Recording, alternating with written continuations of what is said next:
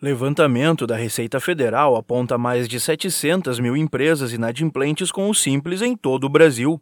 As companhias já começaram a ser notificadas e têm prazo de 30 dias para regularizar a situação. Caso contrário, podem ser desenquadradas do regime tributário simplificado.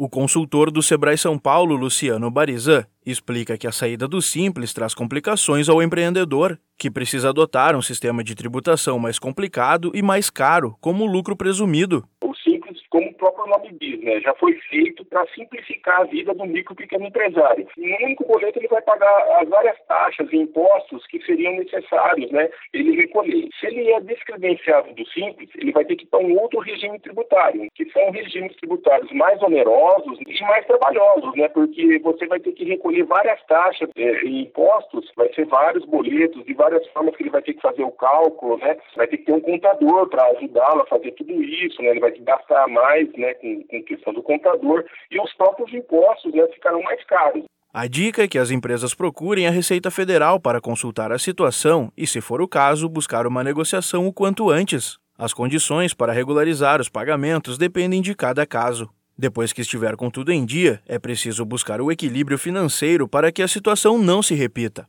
Muitas vezes as pequenas empresas não fazem um planejamento adequado, como explica o consultor do Sebrae São Paulo, Luciano Barizan. Geralmente o micro pequeno empresário ele está preparado a fazer o operacional do seu negócio, né, a executar. Então, a pessoa que, que trabalha com comércio, ele é um bom comerciante, mas ele não é um bom empresário, né?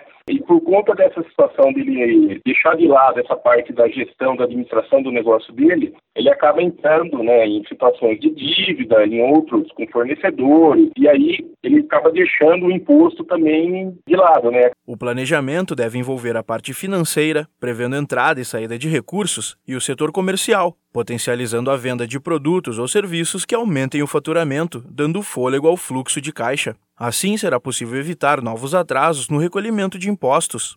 Para saber mais sobre estas e outras dicas e ter acesso a ferramentas que ajudam na gestão de sua empresa, entre em contato com o Sebrae. Basta ir até a unidade mais próxima ou ligar para 0800 570 0800. Da Padrinho Conteúdo para a agência Sebrae de Notícias, Pedro Pereira.